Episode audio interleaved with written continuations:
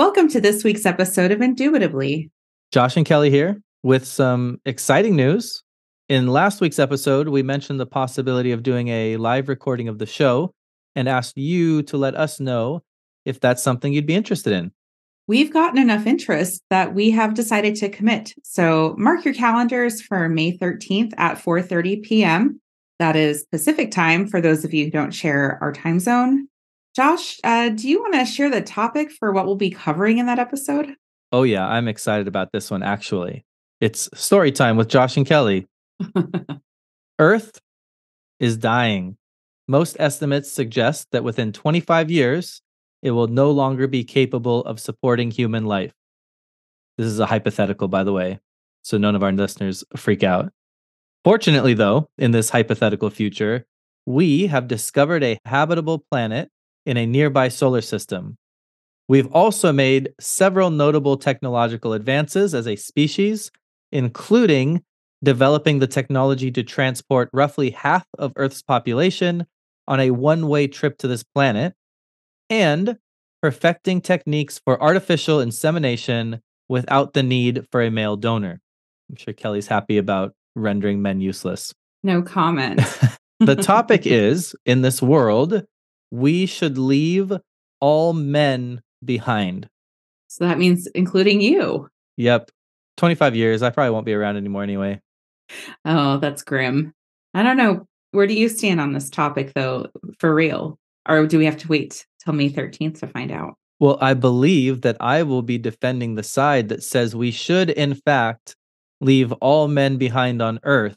So that means this new planet would be colonized with 100% non male identifying, at least, people. And does that also mean that the listeners are in for a big surprise wherein Kelly defends some male people? Yeah, you have to say that we should bring some of them along for the ride. I can think of like three that I would be okay with bringing. Do you want me to like maybe talk a little bit more expansively than that though? Probably. And I also don't want to know whether or not I'm in the three because I don't think I'd like the answer. If you're not on the planet, I don't have to do this podcast anymore. They're also, for clarification's sake, allowed to bring their pets along. Oh, well, of course. We're not monsters. so we are looking forward to seeing as many of you there as possible. And moving along to the next item of business here, Kelly, have you seen the results from last week's poll yet? Uh, no, I don't think I. I don't think I have. Well, first off, for those of you who didn't tune in last week, our listeners on Spotify can now engage in polls directly on the app for each episode, letting us know which side of that week's topic they agree with or who they think won. And for those of you who aren't on Spotify, we'd still love to hear from you through our socials. We are on Twitter and Facebook at Indubitably Pod. But um, tell me about these poll results. All right. Well, as of right now, last week's episode about whether or not senior citizens should be allowed to vote, 35% believe that seniors should not vote, which was my side. Hmm. 29% say to let them keep voting. I, I forget whose side that was. Do you remember? I mean, we all know it was mine. Thank you. 24% said that I made a valiant attempt, and 12% say that you are a better person. I don't know if we're going to encourage people to vote on objective truths like that, but thank you to that 12%. That's not to say that 88% think that I'm a better person. There was no option for me being the better person. So 12% think you're better, 0% think I'm better. I guess you're still winning that. Mm-hmm. At best, I guess we're at le- level pegging, but I am definitely the better person. So thank you again for those votes. We also, through the Q&A feature on Spotify, had June write in saying that seniors should probably be allowed to vote, boo, but that we should potentially cap the age after which people aren't eligible to hold elected office anymore. So definitely seems like a more reasonable proposal than what I put forward. I'd be willing to go along with that. Yeah, that seems reasonable, but I still don't know about these poll results.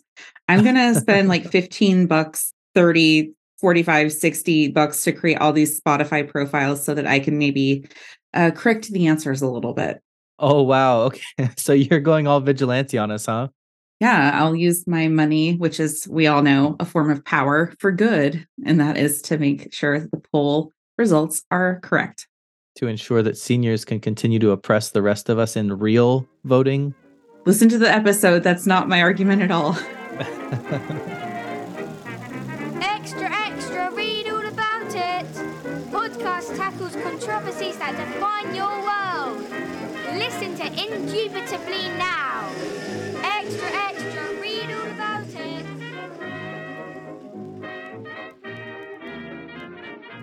Well, while Kelly tries to pull a Biden and tamper with last week's election results, Excuse me.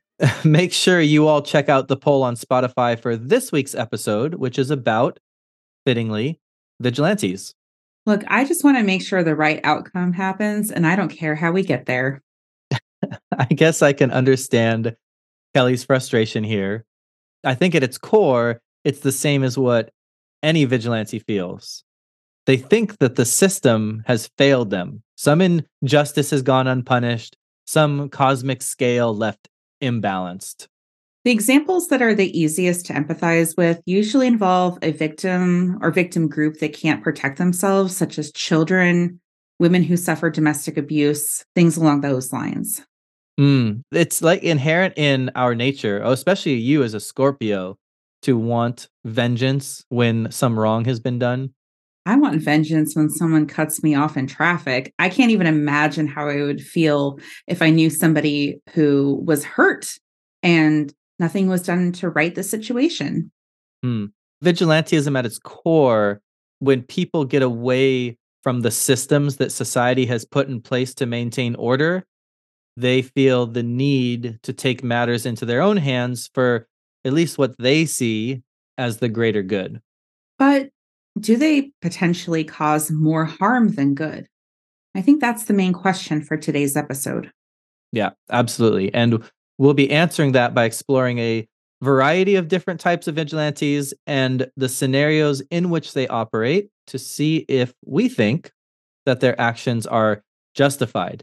And let's be real, can we really have a conversation about vigilantes without talking about Batman?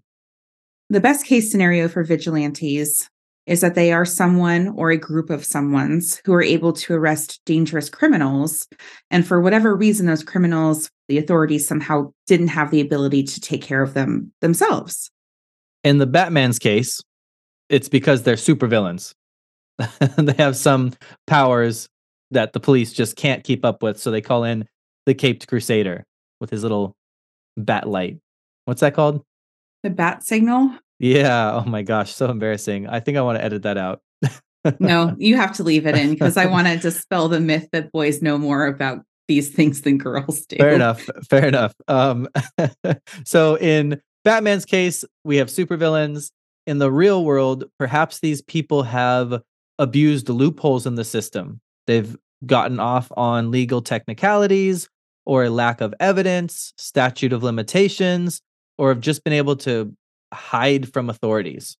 It's a common trope on Law and Order, so therefore it must also happen in real life. But there mm-hmm. are plenty of times that evidence which absolutely implicates people is somehow not deemed appropriate for court.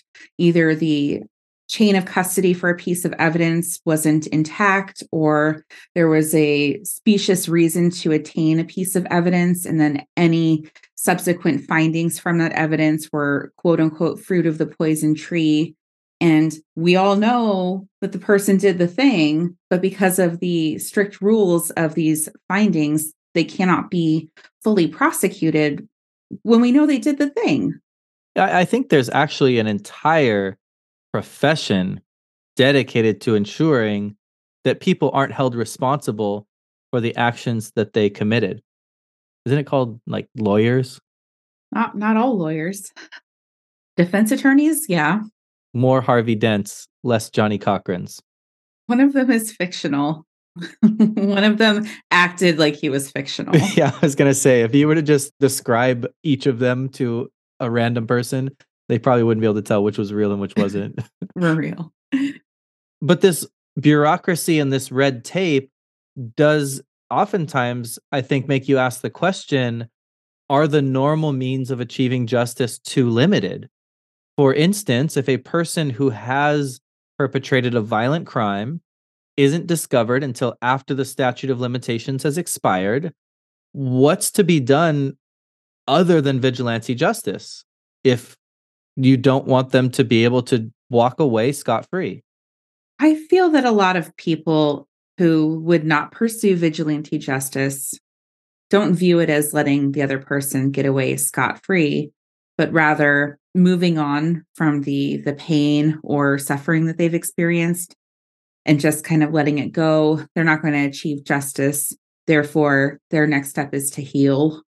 It feels just so dirty though. Like you said, we have somebody who we know committed a crime and just because they can afford a fancy defense attorney or just because somewhere in the process somebody made a random silly clerical mistake this person who deserves to be punished and a victim or a victim's family who deserves some sort of restoration or at the very least resolution isn't going to get it.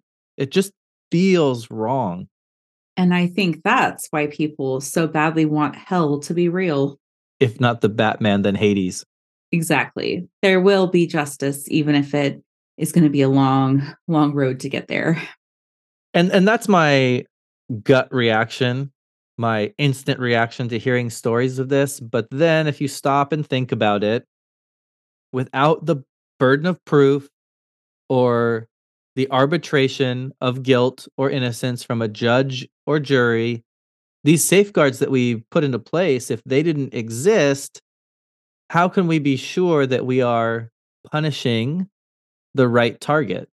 And and if those standards that are incorporated into our criminal justice system officially are ignored by some dude on the street, how can we be ensured that said dude is exacting vengeance on the correct target.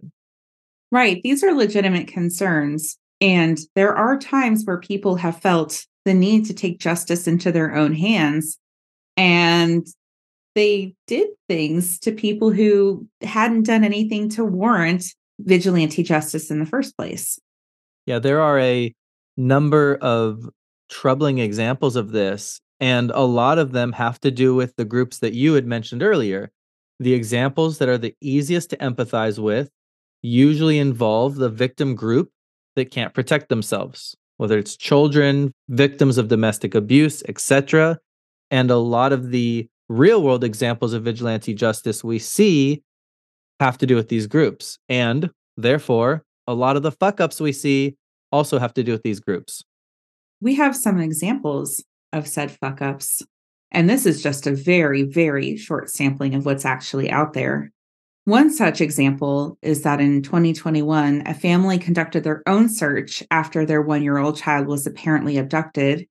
In the process of going door to door to look for the baby, and due to the heightened emotions of the situation, getting into some sort of a dispute with people who lived in the area, it led to the shooting death of a 60 year old man when the family was searching who had absolutely nothing to do with the missing child. Hmm. And in January of this year, seven men were convicted of kidnapping and stabbing an innocent man to death who they suspected of committing an assault against a teenage girl. He was stabbed more than 90 times and once again had nothing to do with the crime. I think this draws another point about vigilantism is that it's often much more emotional than the normal means of justice as well. And therefore, rationality kind of goes out the window and there are dozens of stories like this. And literally, as we're sitting here and thinking about the crimes that are committed, you know, a child being kidnapped uh, or the like, it does really tug on the emotions. And we're not even involved in the incident. And so having the people who are directly involved and, as you said, so emotional about it, being the ones who are having to make decisions about is this the perpetrator? Were they involved? What should we do about it? probably not a good idea. And so, as frustrating as the restrictions that the criminal justice system puts in place are, they might be a good idea to just ensure that we don't let emotions take control and have results like this where we have innocent people being killed? We can often feel frustrated by the overall system and the restrictions that are in place, but those rules are in place for a reason, and that is to ensure that the criminal justice system isn't abusive, full stop. Mm-hmm. And we've certainly done episodes before on, for example, police militarization. And I don't think that we need to look very hard to find incidences in which the criminal justice system itself has maybe overstepped and punished the wrong people. Having safeguards in the judicial system are important. And what's more, in most cases, they can undo or at least reverse decisions that have been made, like letting people out who were later found to be innocent. The death penalty is a whole other topic where you can't really undo that. But vigilante justice often is very destructive and you cannot really undo it when when it goes wrong. And vigilante justice is seeking to rectify perceived mistakes that the criminal justice system has made or in this case not mistakes of punishing the wrong people but allowing the right people to go and if that's the problem that they have maybe instead of taking justice into their own hands they should be looking to pass legislation that rebalances out the power of the courts and police. The problem with that is it usually comes at the expense of civil liberties. That's a difficult line to draw accurately between those two concerns. There are discussions about ways to amend the criminal justice system in a way that doesn't really have a severe effect on civil liberties it might actually address some of the issues that people who seek vigilantism are, are concerned about, such as eliminating things like statute of limitations. Why do some crimes have them and other crimes don't? Mm-hmm. Although that doesn't fix the problem that you pointed out, where just some people want justice to be meted out by their own hands. They want that visceral feeling of punishing the person that has harmed them or harmed their loved ones. And removing statute of limitations might put some people behind bars, but it's not going to make people happy who want to take justice into their own hands. And I don't think there's ever going to be anything that takes care of all of those folks that makes them feel satisfied with the result if they are so angry and so hurt and uh, also happen to potentially be Scorpios. It's very difficult to control for that in the legal system. Okay, but what if we take this up a level? it's pretty obvious that Batman is taking out bad guys when the police just can't.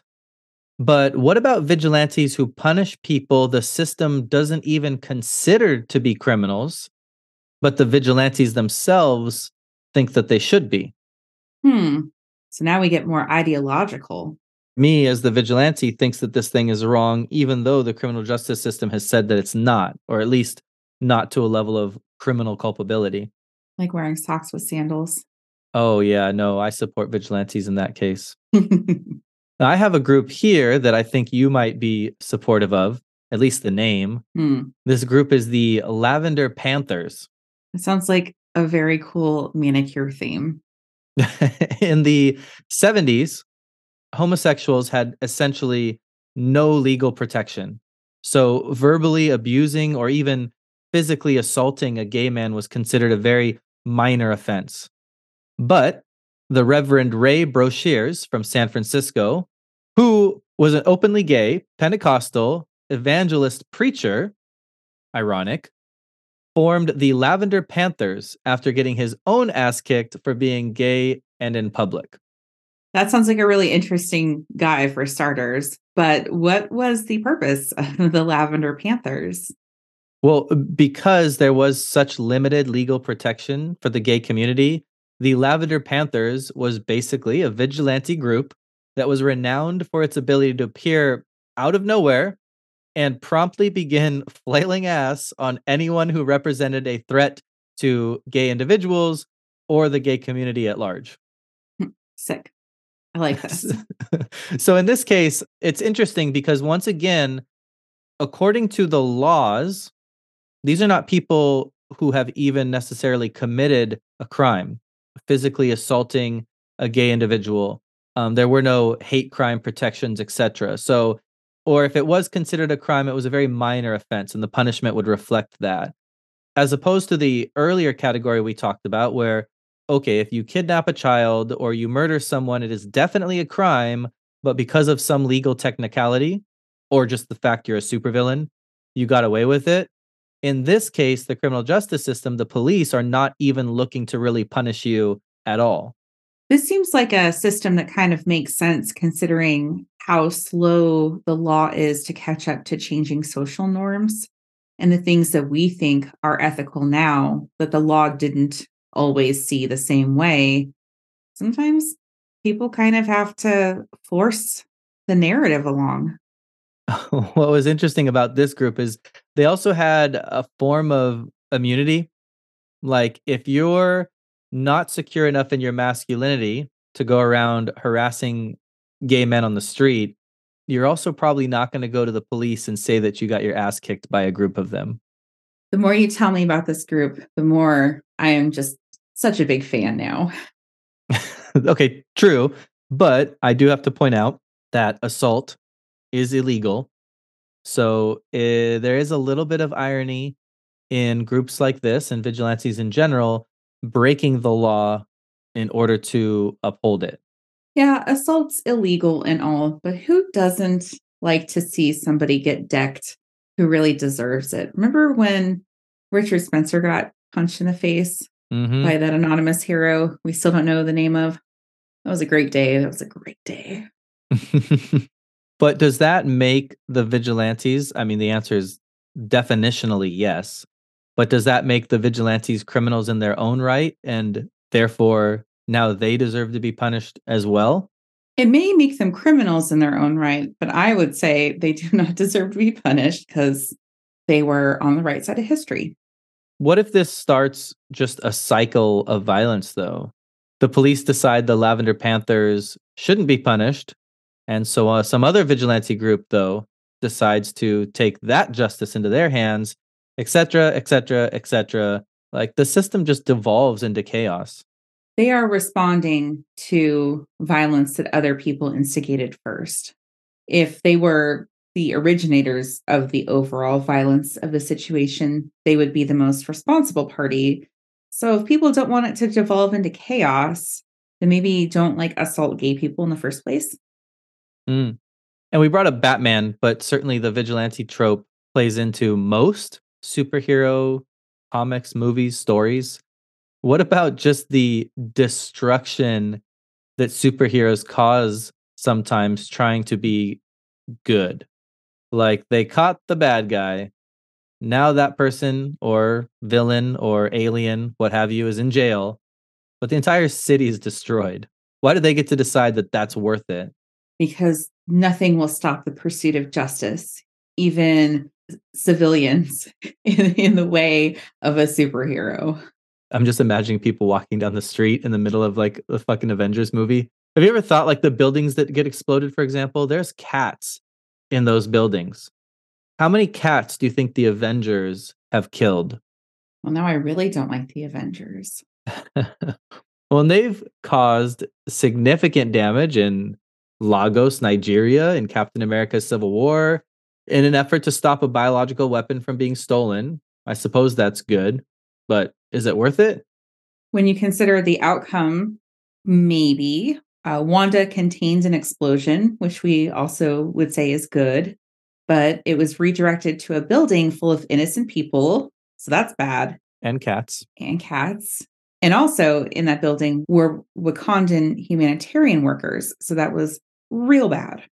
Yeah. And I think off the top of my head, just the Avengers, just one group of superheroes, pretty sure they have destroyed New York City, Washington, D.C., Vienna, Johannesburg, London, Seoul, uh, Edinburgh, San Francisco, Los Angeles, Hong Kong. I'm sure I'm missing a couple, but just ticking off the the places where they've done battle, the list is quite extensive. I was just thinking that if you are like a contractor in the Avengers universe, business has to be real good. Mm. Maybe that's all this is is just a strategy by big contracting under the guise of justice. it turns out that Tony Stark's fortune came from like lumber.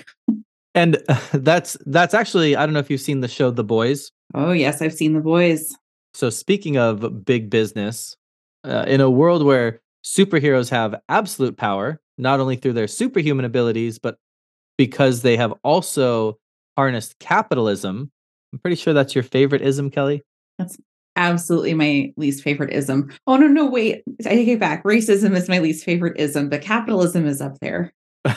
so the boys is just over the top. And for those of you who aren't familiar, it is a TV show on Amazon about a world where superheroes have been basically commodified and the largest corporation in the world is the corporation that controls them and that just gives them double power. They have their superhero powers and then they have the power of this corporation behind them and makes them pretty much untouchable.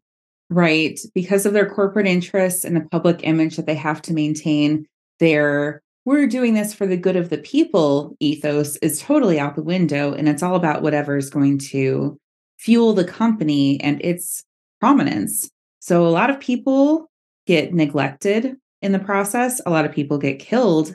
Innocent bystanders get killed in the process. Certain areas, like Black neighborhoods, get over patrolled by these superheroes, and uh, the superheroes are real dicks about it. It's pretty awful. They're just horrible people. And so, as as shiny as superheroes might be, there is this dark side to them too. Every Batman also comes with the Joker. And I think that's important given that we're talking about vigilantes trying to make decisions to ensure justice or to act in the best interest of society. Almost every supervillain also thinks that they are making the world a better place. Killmonger from Black Panther, Magneto from the X Men, Ozymandias from the Watchmen. I mean, I could keep going, but I'm already a little uncomfortable with how nerdy I'm starting to sound. The point is that the fundamental flaw of the vigilante lies in the subjectivity of allowing whoever to decide between good and evil. Mm, yeah, at its core, I think that is the prime criticism of the vigilante. Like, who are you to decide? Well, you're Kelly. I'm just a dumb Scorpio who likes nail polish, so I probably shouldn't be the one to decide. But a lot of other people who might engage in vigilantism lack that self awareness. And they get to decide what is a crime, for one, in this category we're talking about now. And they also get to decide what the punishment should be. It's the proverbial judge, jury, and oftentimes executioner. And justice is more complex than that. It's not just a black and white issue. It's impossible to universalize the entire evaluation of guilt and what actually is right and wrong to take one of the examples from earlier, I think that highlights this point very well. Magneto from the X Men was a little Jewish boy who witnessed the horrors of the Holocaust, his parents killed in the Holocaust. So as he grows up, Magneto is aware of humanity's tendency to expel or exterminate the other out of fear and he wants to ensure that his people, mutants in the X Men, are capable of fighting back. In a scenario like that, if we're talking about good and evil and justice, at what point is he wrong? He's seen firsthand what humans can do, and he's decided as a supervillain, which draws a lot of parallels to vigilantes, that he will take justice into his own hands and ensure a world that is safe for mutants for people like him to ensure the horrors that he witnessed once aren't able to happen again. Now, intuitively, I suppose as the humans that he's trying to exterminate, we feel as though that's wrong. But listening to his story, it's kind of hard to fault the guy. This is where it becomes more complicated and the nuance is really important. A lot of the times, the villains are not judged to be so based on what their ultimate goals are, but the tactics that they use and who they're okay with hurting in the process of achieving those ends. If they are doing something that's exceptionally violent to people who otherwise can't defend themselves, then they lose a lot of legitimacy for their cause. But then we can go back to what we've been talking about with the Avengers. They do a lot of destruction, and somehow we're okay with that, even though their motivations are probably no more moral than Magneto's. Mm-hmm. The issue here when it comes to vigilantes is how do we decide whose worldview is the most moral when it comes to justice? In this case, it seems as though the answer is might makes right. A fundamental prerequisite to being a vigilante is you have to have the strength to execute the punishment that you would like to lay out to whoever you perceive as a criminal. In the X Men or the Avengers, that might be superpowers. Batman has his toys that for some reason qualify him as a superhero, but we don't need to get into that. In the real world, that could be just guns. Well, you're being a little facetious about Batman and his tools, his gadgets, and whatnot, but his strength comes from wealth. He has the means and resources to fund or create all of these gadgets that he's using, but ultimately comes down to some sort of power. Mm-hmm. Superpowers, weapons themselves, or the ability to get those things. And certainly the real world examples of vigilantes that we've seen oftentimes go hand in hand with guns. Uh, one example would be American Wolf, which is a paramilitary group, although they refer to themselves as, quote, peacekeepers. And they show up to fight against anti government protests. They oftentimes counter protest in response to Black Lives Matters rallies. And according to them, the reason they are there is to detain, arrest, subdue any BLM protesters that might be getting out of line, according to them. When the federal government picking up protesters in Portland and throwing them in a van and releasing them 12, hour, 12 hours later isn't enough, there are the peacekeepers who can join in and make it even more difficult to protest against government injustice. Mm-hmm. So let's look at our battle of the animals here. Kelly really liked the Lavender Panthers, but how do you like the Lavender Panthers, but then not allow for the American Wolves? How do we say that one is justified, but the other is not? Well, you know what I'm going to say. I don't actually. This one seems like quite the conundrum. Counter protesting Black Lives Matter activists is wrong. Advocating for and protecting marginalized LGBTQ people is right. And I know that these are both matters of opinion, but I tend to think that my opinions are correct. But like you said earlier, in terms of the destruction that's levied by the Avengers or by supervillains, it's almost more about the methodology than it is about the motivation. And if these two groups have very similar methodologies, how can you allow one without allowing the other? Or does that delegitimize the concept of vigilante groups in general? Well, as a an oft repeated phrase on this podcast, I contain multitudes, and I'm fine being a hypocrite in this regard. okay, another example would be border security, we'll call it. Arizona Border Recon or Rescue Ranch are also both paramilitary groups that patrol the southern border and detain people that they think might be entering the country illegally. In this case, they are going back up to our first category. They are detaining people who are breaking the law. Does that make them legitimate? Even though I know intuitively you probably wouldn't support these groups. No, they're not legitimate because their response to the quote unquote crime of a border crossing is disproportionate. They are often destroying water caches in inhospitable climates, and that leads to the death of a lot of people. They assault and potentially kill a lot of these people for walking across an imaginary line. Get real. What if this group, though, let's say one of the caveats that we began the episode with was oftentimes criminals get away with crime because they're simply able to hide from the government crossing the border, whether you like it or not, illegal immigration, literally in the word, illegal. And people get away with it simply because there's too many of them or the system is unable to catch them. What if these vigilante groups didn't hurt anybody, but detained them and transported them to the authorities where they were processed by appropriate methods. Would you be okay with that? No, because I reject the legitimacy of the law that they claim to be upholding. But you don't see the slippery slope that that leads to? Oh, I imagine that there is probably a lot of fallout and uh, a horrible precedent that could be taken from this and horrible outcomes as a result. Because now let's say that you know you're somebody that's sympathetic to in this case we'll call them the criminals, people crossing the border, and so therefore you are saying that the vigilante groups are illegitimate. But what if somebody was sympathetic to the criminals according to the Lavender Panthers and say, hey, the person that you beat up for harassing gay individuals didn't deserve to be beat up. And therefore, we are going to counter vigilante, take matters into our own hands. Like I said, slippery slope devolves into chaos with like, ah, I don't like that law, so I'm just going to ignore it. I'm okay with it as long as they agree with me. if they're doing it in line with my personal ethics, I don't have a problem.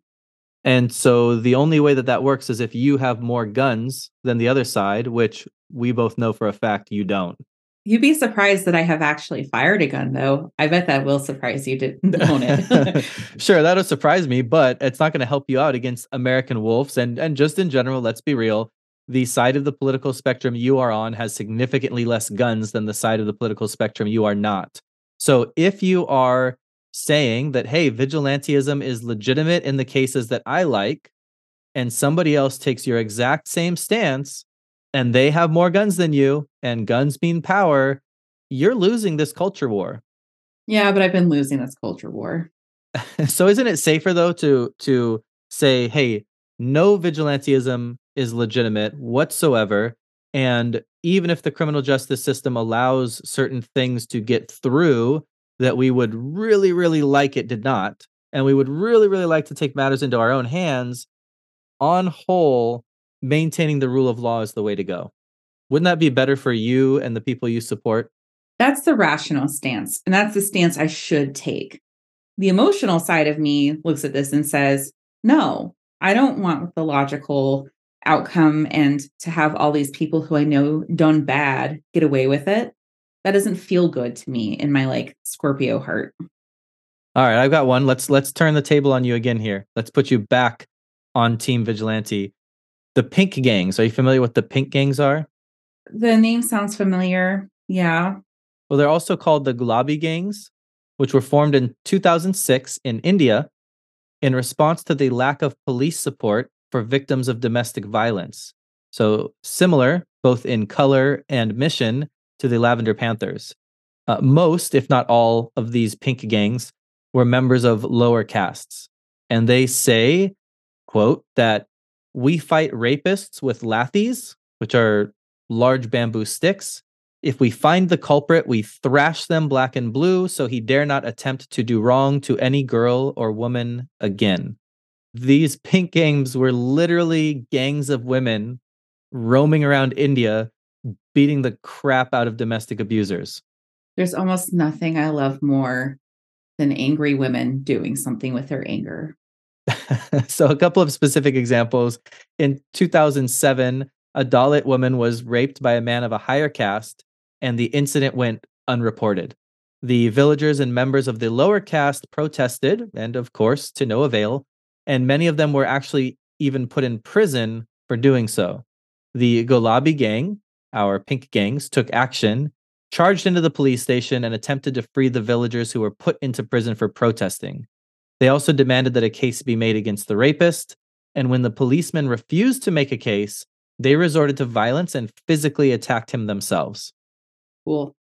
This is what makes it difficult is there are certainly vigilantes or vigilante groups that seem just gut check justified in their actions where governments have made just obvious oversights and and are not punishing people who certainly deserve to be punished but at the same time allowing those vigilante groups makes it very difficult to disallow others that again just gut check seem to be a little bit less righteous in their actions sure if you say that you have to be consistent you either don't allow any or you allow all of them.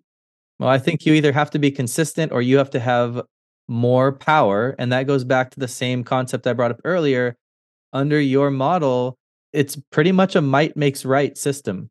Yeah. So that's where it falls apart because, as you said, we don't have very much might on my side of the political spectrum. all right. Well, not all vigilantes direct their efforts towards individual criminals. Plenty of vigilantes target companies or even governments or countries. We talked about the motivation of protecting vulnerable groups of people, babies, victims of domestic abuse, etc. But when compared to multinational corporations or governments, victims are not measured in individuals, but entire populations of people could be considered vulnerable. Right. In these cases, groups take on the call to protect society at large when they feel as though they can bring justice in some way to an evil company or abusive regime, in their opinion, of course. Mm-hmm. And as long as that falls in line with Kelly's opinion, she's okay with it. Look, we all know that I think I'm right about everything, but I think everybody else also agrees that I'm right about everything. Not what the poll said. Damn it. well, to start with vigilantism against the country or government, uh, briefly, the character that comes to my mind is from V for Vendetta, blowing up a futuristic British parliament, which as Americans we can be sympathetic towards. But at the same time, he also locked up Natalie Portman, which unexcusable. I don't know. That movie confused me. I watched it several times and I enjoyed it, but I also don't know if I fully understood it. And I think that's a common criticism to these vigilante groups that are targeting governments or countries. There seems to be just this vague sense of injustice. The the world is becoming X or X evil is spreading. It's a very like incel attitude. Women are X. And so just as a species, we need to punish them all. They don't have a clear this law is being broken this is the goal that we have. Uh, again, it just comes down to feelings. We feel as though the system is flawed. We feel as though this government is broken and we need to fix it or we need to punish the people responsible. Feelings do complicate things. I admit they make it so that rationality flies out the window. And we really should be making a lot of decisions based on more logical reasoning. Fine, you got me. V for Vendetta obviously is a fictional example but there are groups that would mirror his sentiments. The Three Percenters, for example, is a paramilitary group so named because they claim, not sure this is true, but they claim that 3% of American colonists fought against the British during the American Revolution and were able to win the war for us. And they draw parallels between the US government today and the British government of the 1700s arguing that the current US government is tyrannical and actively working to infringe on Americans' constitutional rights and liberties. Do they also try to get help from the French to do whatever they're trying to do? Because that was kind of a big component of winning the Revolutionary War. Yeah, well, so 3% of American colonists and the French fought against the British. they're conveniently ignoring the French contribution. The French, known for their military victories and all. Did you know that if you were to type into Google French military victories, it'll actually correct you and say, Did you mean French military defeats? You know, that was the case, I think, probably a good decade ago, but. Maybe I'm aging myself. For our listeners, give that a try. Let us know if it still works or not. or are Josh and I the oldest people ever? Mm-hmm, and shouldn't uh, be allowed to vote. We should vote. I think these groups like the three percenters are worth mentioning at least as a as a type of vigilante, although it might be more accurately discussed in a terrorism versus freedom fighter debate. But certainly some of the same principles and some of the same questions apply here. This is an enduring debate when it comes to any sort of group that has a political aim. What makes it legitimate? What makes their goals worth pursuing? It depends on who's in power. It depends on how much power the non-governmental citizens have in, in terms of persuading the governments to allow them to exist or what have you. And it all comes down to perception, really. any group could be considered legitimate or illegitimate based on who's looking at them. Mm-hmm. And you'll certainly hear me argue often that there is a difference between morality and legality. So, what is right and wrong is not necessarily synonymous with what is legal or illegal. But as we are obviously tackling with the problem of subjectivity here on this episode, there is a certain neatness to the objective measure of if it is illegal, you will get punished. And if it's not illegal, you will not get punished, regardless of how that might make Kelly feel. Well, I got thrown off of a jury. Well, I wasn't on the jury yet. It was during jury selection for saying that I felt there was a difference between illegal and legal and moral and immoral. Mm. And they thought, we don't want this complicated person here. they were probably right. yeah. But for this group of vigilante, uh, again, might be more accurately described as terrorist versus freedom fighter. But for this particular group of vigilante, there is a big problem here when the thing that you see as wrong is the rule of law itself and the government that is meant to uphold it. That being said, we don't need to just attack individuals or countries. We have another target that we can go after as vigilantes. Corporations. what about corporations? One example that comes to mind is the recent bank collapses Silicon Valley Bank and Signature Bank. These crashes after taking all our damn money. Well, not mine. I don't have enough money to put into those banks, but mm-hmm. banks in general taking our money and making greedy, selfish, irresponsible decisions and then getting bailed out with more of our money. I can definitely understand the desire to punish these people. Yeah. And another one of the Kelly agrees with that type of effort candidates. And it falls under the same category where what they've done is so obviously wrong. And in this case, it's not even a matter of the government not being able to punish them, but the government actively rewarding them with bailouts, oftentimes for financial institutions that have been irresponsible. Yeah, that really gets everybody's goat, I feel. But the idea of too big to fail, and if we allow these companies to actually bear the consequences of their poor decision making, there will be horrible economic reverberations that hurt everybody. It's starting to wear thin because we've been hearing this for decades now that there are some corporations who get to like do major fuck ups and they'll never ever have a cost to pay. Mm-hmm. And this spawns people like John Dillinger, who was robbing banks during the Great Depression, stealing from the rich, and not necessarily giving to the poor, but he was destroying mortgage loan paperwork in the banks that he was robbing. So erasing the debt of some of the people that were affected by the Great Depression. I didn't know that. I think we all have heard of John Dillinger as a bank robber, mm-hmm. but not necessarily also as a hero. Yeah, he was actually pretty popular. And again, just gut check. Obviously, he's committing a crime. The banks in this case are not committing a crime, but in a in a weird, uh, I'll acknowledge this is not a direct act of vigilantism, but in a weird way, he is taking it to institutions that seem to be perpetrating some evil in the world and trying to rebalance the scales of justice, or or in this case, the coin scales. Hmm. Cool. Kelly approves of this one. Yeah, I think. I mean, I don't know if that's a complete breakdown of his criminal activity, but so far, so good, in my opinion. To bring these examples a bit more in line with clean vigilantism and also to make them a bit more modern, I've got another example for you. This is The Jester, which sounds like the Joker, but ironically, he's nicknamed the Batman of the Internet. Oh, does he have a lot of gadgets too? He does actually. He was a former US Special Ops Command operative who did four tours in Afghanistan. And he uses a denial of service script plus a personalized front end called Xerxes. And I'm going to say both of those things as if I know what they are. Basically, they're badass computer programs as far as I know. I will take your word for it. I know nothing. but what they allowed him to do, regardless of how they do it, which I'm unaware of, what these tools allow him to do was target different organizations similar to corporations that he thought were evil and commit cyber attacks against them.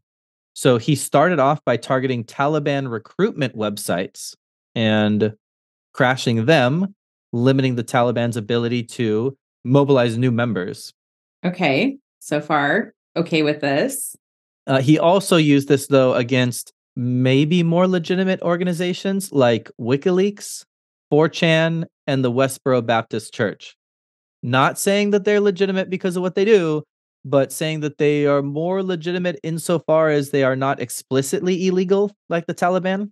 Yeah, but they feel like they should be illegal in some cases. Hmm.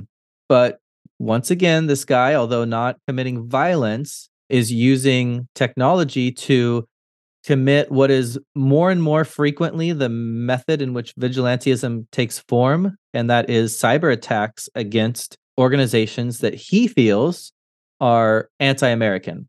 And for this example, that makes them wrong.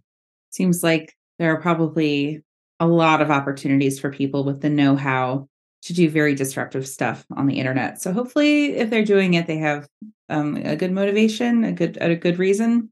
It sounds like he probably does, but there are, I'm sure, plenty of people who have the same sort of know how who target good things too. So it goes back to that same question of subjectivity. We might not, and definitely do not, like the Westboro Baptist Church. But what if he does set his sights on a bank? Says, I don't like this bank in particular. And as opposed to punishing them for being irresponsible and then crashing, causes them to crash in the first place, as as well as all the people who have their savings invested in whatever institution it is.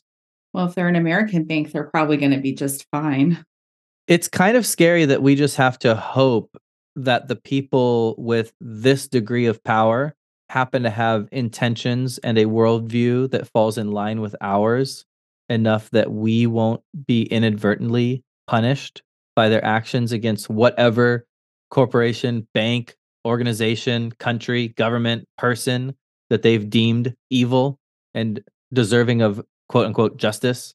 Right.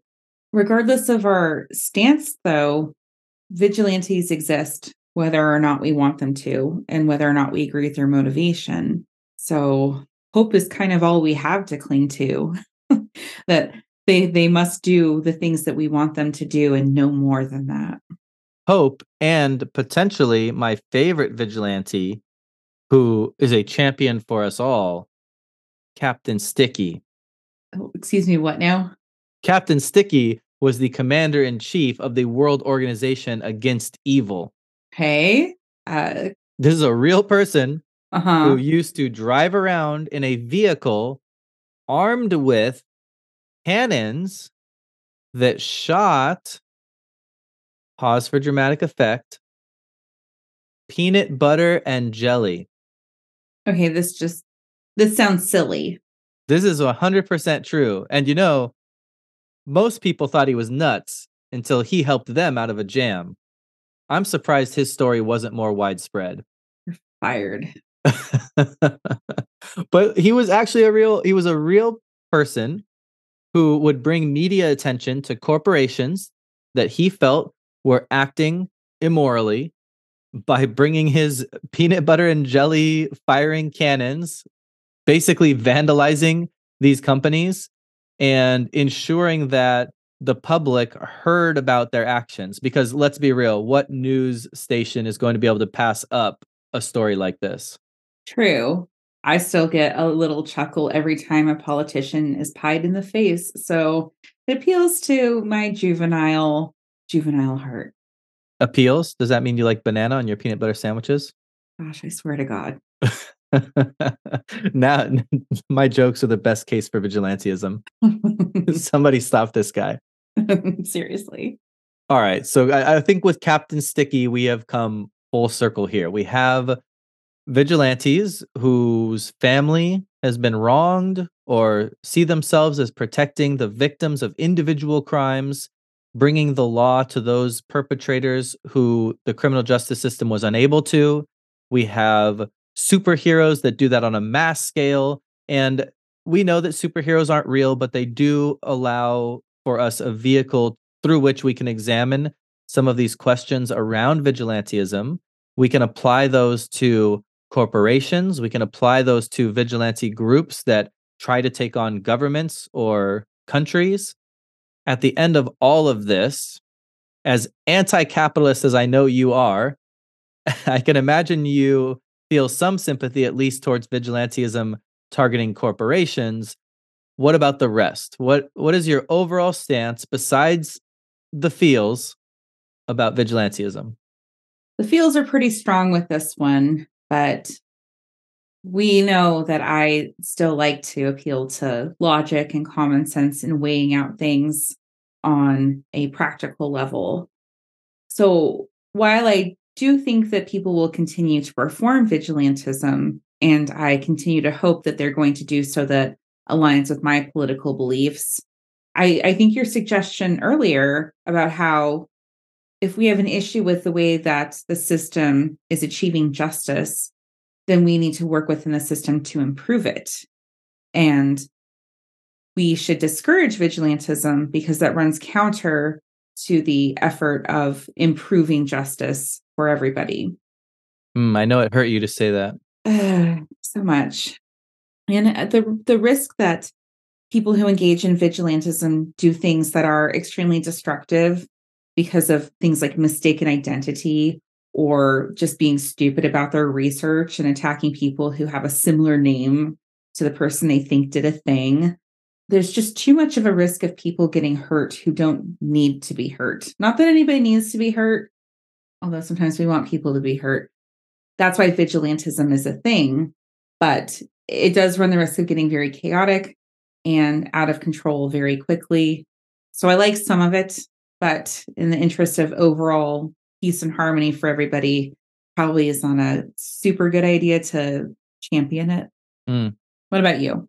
Well, the one thing I would say that we didn't discuss that might be a mitigating factor if you're going to support vigilantism is just the court of public opinion. There's something to be said for these cases of bringing a child molester to justice, uh, bringing a domestic abuser to justice, where when that gets aired out in a court or those actions come to light, the public as a whole pretty much says, yeah, thank you. That guy got what he deserved. But I think in the more interesting cases for our discussion today, there's not going to be a clean consensus on who's right and who's wrong. And so I, en masse, am probably anti vigilantism. And the one principle here I think that makes my mind up is that quote power corrupts and absolute power corrupts absolutely. If you are the six foot five, 250 pound neighbor of a woman who you hear regularly being abused and you go next door and give her boyfriend what the fuck he deserves, you might be doing what's right, but the manner in which you did it, you still assaulted somebody. You still beat somebody up. And just because you had the size or the power to do it, you have also abused that power in some way. And so even though it feels like what you did was right. At the end of the day, I'm not sure it's a methodology that we can accept. And I'm I'm certainly not sure that it's a precedent that we want to set moving forward of because you're big enough, because you have enough power, because you have the guns, you should be able to take justice into your own hands. We've talked a lot about the abuse of power, but you, dear listener, have a very appropriate use of power that you can exercise, which is to vote for any poll that we put on Spotify for each of these episodes. Mm-hmm. You still have time to vote. We're leaving the polls up for about a month. So I know Kelly's not happy about last week's results, but we are still tallying up votes. So you do have the time to go back. And if you haven't listened to our episode about whether or not seniors should be able to vote, you can listen to that and you can cast your ballot there. Or you can cast your ballot on this episode and honestly, uh, even though we've done it for one episode, it's been kind of fun to get some feedback from you all and have a little bit of a better sense in terms of how you're responding to the episode that we put out and what your thoughts are, either the polls or like we mentioned, we also have an option for a Q&A there and have people share their thoughts with us that way. And I don't know about you Kelly, but I've I've kind of had a fun time this week reading through some of that. Yeah, it is really interesting to see what people are thinking about when they're listening to these episodes. We really encourage listeners to give us more of their feedback and input, making us better as podcasters in the process by knowing what you're looking for in these episodes is is pretty great. Just make sure not to vote against me. Otherwise, I'm going to come and find you and give you what you deserve. I don't think anyone is afraid of you, Josh. So that's kind of an empty threat. And therefore, these listeners feel comfortable with the Kelly is uh, the better person voting option in last episode's poll. I'm gonna be sending Captain Sticky to their house. Oh no, peanut butter. peanut butter jelly. I wonder what flavor it was. Probably grape. Ugh. Isn't that the quintessential peanut butter and jelly flavor? Is grape jelly. I also think it would be the most fireable flavor. I feel like strawberry or boysenberry, the seeds might get stuck in the cannon. Yeah, those are usually jam. Jelly is smooth. I get it. The cannon jammed. Oh my God, Josh.